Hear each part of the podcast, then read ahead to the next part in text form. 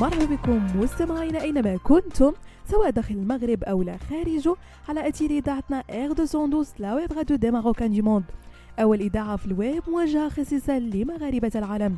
وكما العادة مستمعينا فقرة Care Week كتعرفكم في مجموعة من المواضيع اللي كتهم الصحة الجسدية والنفسية ديالكم. مع كثرة استعمال الحواسيب وشاشات الهواتف مستمعينا كتزداد الإصابة بمجموعة من الأمراض اللي ولات من البديهي جدا أنها تكون منتشرة بشكل كبير بين مختلف سكان العالم.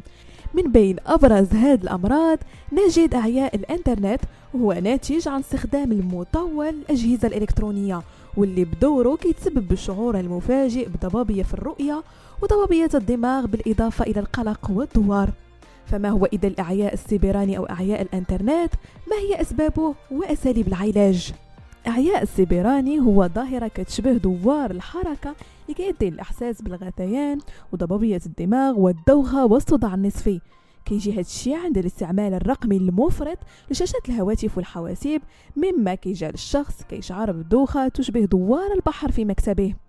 فيما يتعلق بأسباب إعياء الإنترنت فكتشكل الإضاءة الزرقاء اللي كتستقبلها الأعين ديالنا عند استخدام الهواتف السبب الرئيسي وراء الإصابة بإعياء الإنترنت. ذلك أن التعرض المفرط للضوء الأزرق يمكن أن يصيب الفرد بالأرق واضطرابات النوم بسبب هذا الشيء كيوصيو الأطباء بتقليل وقت استخدام الشاشات قبل النوم. إضافة إلى ذلك عندما يستخدم الفرد عينيه بشكل أكبر دون الحاجة إلى تحريك جسمه فهذه الحالة كتسمى علميا بالصراع الدهليزي البصري. وأخيرا مستمعين أساليب العلاج من أعياء الإنترنت. ففي حالة الإصابة بإعياء الإنترنت من الأفضل أنكم تجنبوا تعاطي الأدوية واتباع مجموعة من الأساليب الوقائية؟ في حال تخفيف تعرض ما أمكن للأشعة الزرقاء من خلال التحقق من إعدادات شاشة الهاتف والكمبيوتر باش تعرفوا ما إذا كان هناك خيار لتقليل الضوء الأزرق. كما أن تمرين الجسم وتذكيره بمكان وجوده عن طريق النهوض. كل 30 دقيقة من أمام شاشات الحاسوب. بإمكانه أنه يقلل الإحساس بالدوار الناتج عن إعياء الإنترنت.